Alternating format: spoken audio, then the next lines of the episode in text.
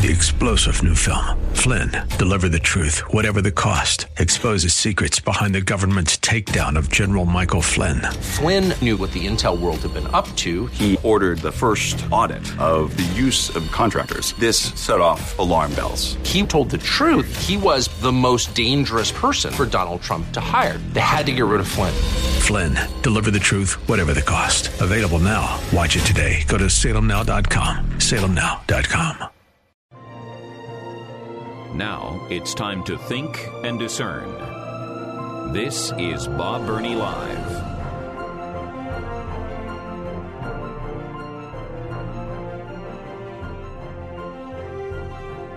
And welcome to the five o'clock hour of Bob Burney Live. Thank you, thank you, thank you for joining me on this uh, beautiful, spectacular fall Monday afternoon.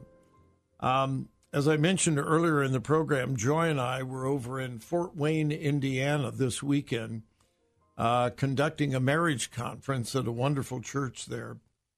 And uh, uh, driving over, it was rainy and dreary, and uh, we couldn't see many of the colors.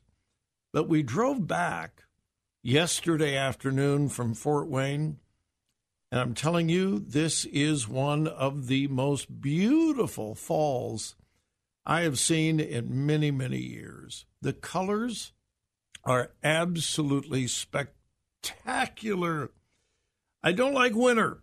I've made that very clear, and I make no apologies for it. I don't care for Ohio winters. I'm a California boy, and I guess my blood is still a little thin. But I love fall. I absolutely love this fall season. God is quite a painter. Well, my goodness, it was it was just beautiful, and uh, we thank God for a wonderful marriage conference weekend um, over in uh, Fort Wayne. Uh, we uh, we started Friday night, had a wonderful session with the folks on Saturday on Friday night. Um, and I believe it was Friday night. I, my days run together. We've Joy and I have been so busy lately. All of our days run together. I think it was Friday night when we got back to the motel I don't believe it was Saturday. I'm pretty sure. I'm pretty sure it was Friday night. Anyway, we turned the TV on in the uh, motel, and the Dove Awards were on. The uh, uh, what is it? The Academy of Gospel Music. Uh, I, anyway, it's the Dove Awards. It's the big, big, big. It's the um, it's the Emmy Awards. It's the Academy Awards for gospel music, Christian music, and there's all kinds of genres represented Southern gospel, rap, hip hop, bluegrass, you name it. Uh, they're all thrown in, and uh, the Dove Awards. Okay. So I, I thought, well, that'll be interesting. Let's let's watch a little bit of the Dove Awards and see what's going on in Christian music. And I, I confess to you, I don't really keep up with the latest, the greatest, the hottest hits in contemporary Christian music. And I I don't have a clue what's going on in Christian hip hop because I just don't care for it. Uh, if you like it, that's fine. I, I just uh, no, that's just that's just not for me. But anyway, um, I'm kind of up to date on what's going on in Southern gospel music because, oh, that's kind of my thing. That's what I grew up with, and uh, so on. So I do not even pretend to know who the big artists are, the biggest songs, and so forth. But we watched for about 20 minutes, I suppose, and uh, one of contemporary Christian music's biggest, biggest, biggest female singers was introduced. I'm not going to give her name because I have no desire to attack her. But she is one of the biggies, and she's one of the few that I, I recognized her name immediately because she's so well known in uh, contemporary Christian music. And uh, she was introduced, and uh, whoever introduced her said she's here and she's going to sing a song that she and someone put together, and it's one of her big, big, big songs. And and I thought, okay, well, this, this would be interesting, folks. We're in trouble. I mean this, and I'm not being facetious. I'm not trying to be funny. I'm being serious. Christian music. There's a lot of good stuff out there, but we're in trouble. When this is one of the big, big Christian songs playing on the radio and so forth today, if this is what the Christian community is celebrating and honoring, we're in big trouble. Let me read to you the lyrics, and I'm going to read them all to you. Now, again, one of the biggest artists in Christian music today, and one of her biggest hits, at least recently. Here are the lyrics, okay? Here are the lyrics. The song is Be Okay. You're going to be okay. You're going to be okay. Oh, the sun will keep on rising in that old familiar way, and every little thing is going to be okay. You're going to be all right, darling. You're you're going to be all right cuz the stars will keep on shining through the darkest night and you can know you're going to be all right. Lift up your eyes to the hills. Remember where your help comes from. Lift your eyes to the hills. You'll never face a valley alone, because even when your heart is breaking and you've gone and lost your way, you're, you're going to be okay. You're going to be okay. I know that. You're going to be okay. Not a care in this whole world can take that truth away. You're going to be okay. You're going to be all right, darling. You're you're going to be all right. Oh, the end of our last breath when we're beckoned into the light. Love will meet you there. You're going to be all right. Oh, the end of your last breath is the beginning of new life. You're you're going to be all right. Well, number 1, it is so hokey. It is so poorly written. But here's the thing that really gets to me this is one of the big, big Christian songs right now by one of the best known Christian artists. There is not a single mention of God. There is not a single mention of Jesus. Oh, there's that. Lift your eyes to the hills. Remember where your help comes from.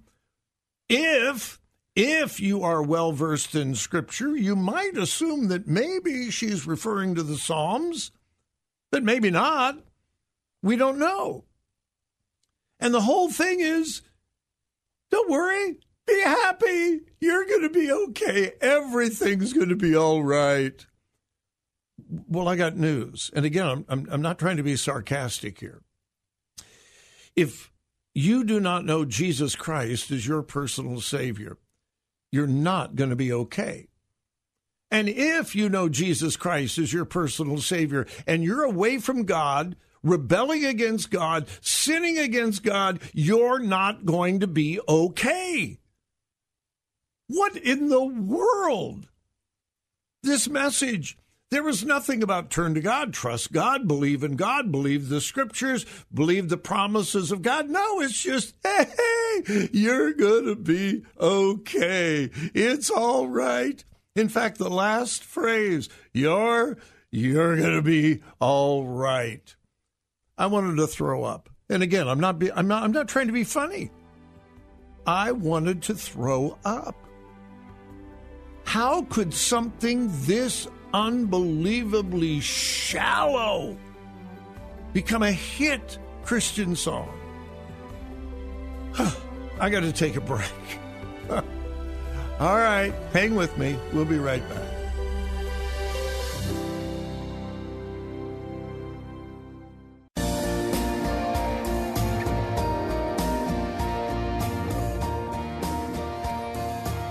Talk radio that makes a difference. Makes a difference. This is Bob Burney Live. And welcome back to Bob Burney Live on this Monday afternoon. And I would imagine there are some of you that are a little annoyed with me, maybe a little ticked off. Maybe you're even angry with me because I just went after your favorite Christian artist. Now, I didn't mention her name, and I did that intentionally. Now, if you're really familiar with contemporary Christian music, you know who I'm talking about. But it is not my desire to attack her or any particular artist. What I'm trying to do is point out we are in serious trouble. Now, I, I'm, I'm really afraid to put on the fuddy duddy hat here, you know? And I don't even want to try to be funny. You know, I almost went off into, well, I guess I'm just a funny. No, no, because I'm, I'm being serious. Music is so incredibly powerful. And when a Christian artist is given a platform, that platform is an opportunity to give people real hope, biblical hope, biblical truth, the gospel, the plan of salvation, and to Christians, real hope in and through the promises of God. This song, Be Okay, does not have a shred of the gospel in it not one word of the gospel. This is this is not this is not biblical theology or even philosophy. This is the world's philosophy. Do you remember the song several years ago? Don't worry, be happy. It was catchy, it was cool. I really enjoyed listening to it. Don't worry, be happy. Now, it had nothing to do with any kind of spirituality. And for someone who was really struggling, someone who was really dealing with a problem, that song meant absolutely nothing. And neither does this song. I guess this is some kind of positive thinking. Or as uh, old Bob Schuller used to say, possibility thinking. You know, maybe this is another version of Turn your scars into stars. But as I read through the lyrics, it's, it's so shallow, does not even describe it. Um, and, uh, uh you know, I, I'm a big fan of Southern Gospel quartets. I have been all my life. That's just kind of what I grew up with and so forth. And you know, once in a while, the Southern Gospel Quartets come out with just a fun song. It's just kind of fun, you know, and they get out on stage and they sing it. And everybody knows this was not meant to really change anybody's life, it's just to have fun. This song is not a fun song. It is intended to help people. And what is the intent? Just think positively. Again, you're going to be okay. I know that you're going to be okay. Not a care in this world could take that truth away. You're going to be okay. Well, what if that person is in a spiritual condition where they're not going to be okay unless there is repentance? Unless there is a turning back to God. You're not going to be okay. I'm sorry. Uh, and again, if this was a one off, if this was some obscure artist, but this was performed on the Dove Awards, the biggest night for Christian music. And this was one of the featured songs and it was applauded like crazy. Standing ovation. Yeah, we're going to be okay. Yeah. Let me repeat we're in real trouble. Now, I am not advocated and I am not advocating that we get rid of contemporary Christian music. I'm not saying that. There are some contemporary Christian songs that have real depth, real meaning, real biblical truth, real theological foundation. And I love them. I have nothing against contemporary Christian music. But what I am appalled at is the drivel, the shallow, absolutely worthless nature of some of the most popular groups, artists, and songs. That's what I have a problem with. And I hope and I pray that no Bible believing evangelical church in America ever sings this song. I, I just hope. Now, I, I am not saying that we get rid of all contemporary Christian music, but I will give you my plea. The great hymns of the church have withstood the test of time. Many of the great hymns of the church have lasted for 200, 300, 400 years. They have crossed different cultures, different worship styles. They have endured through centuries because of their depth, because of their meaning, because they really say something. And in the last 30 years, we've thrown them in the trash heap. We will be the first generation. We will be the first generation in two to three hundred years that have rejected the great legacy of the great hymns of the church. Now, by the way, I want to make it clear just because the song is old doesn't make it good. There are some really bad old hymns. They're almost unsingable. Their theology is not solid. Solid. So I'm not making an equation between old and good.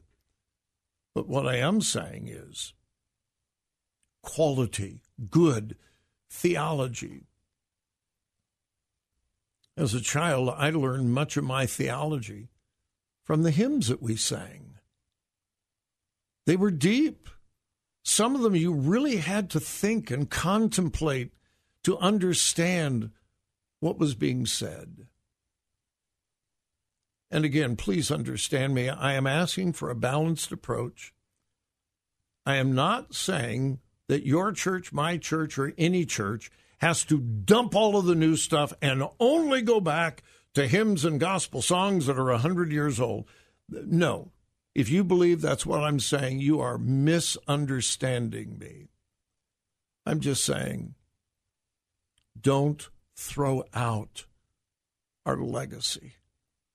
Don't throw out our legacy.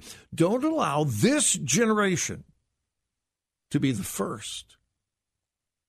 We often talk about how terrible it is that we don't have American history taught in our public schools anymore. And we are saying we are losing the legacy of our history. The same thing is happening in the church. Three star general Michael J. Flynn, head of the Pentagon Intelligence Agency, knew all the government's dirty secrets. He was one of the most respected generals in the military. Flynn knew what the intel world had been up to, he understood its funding. He ordered the first audit of the use of contractors. This set off alarm bells.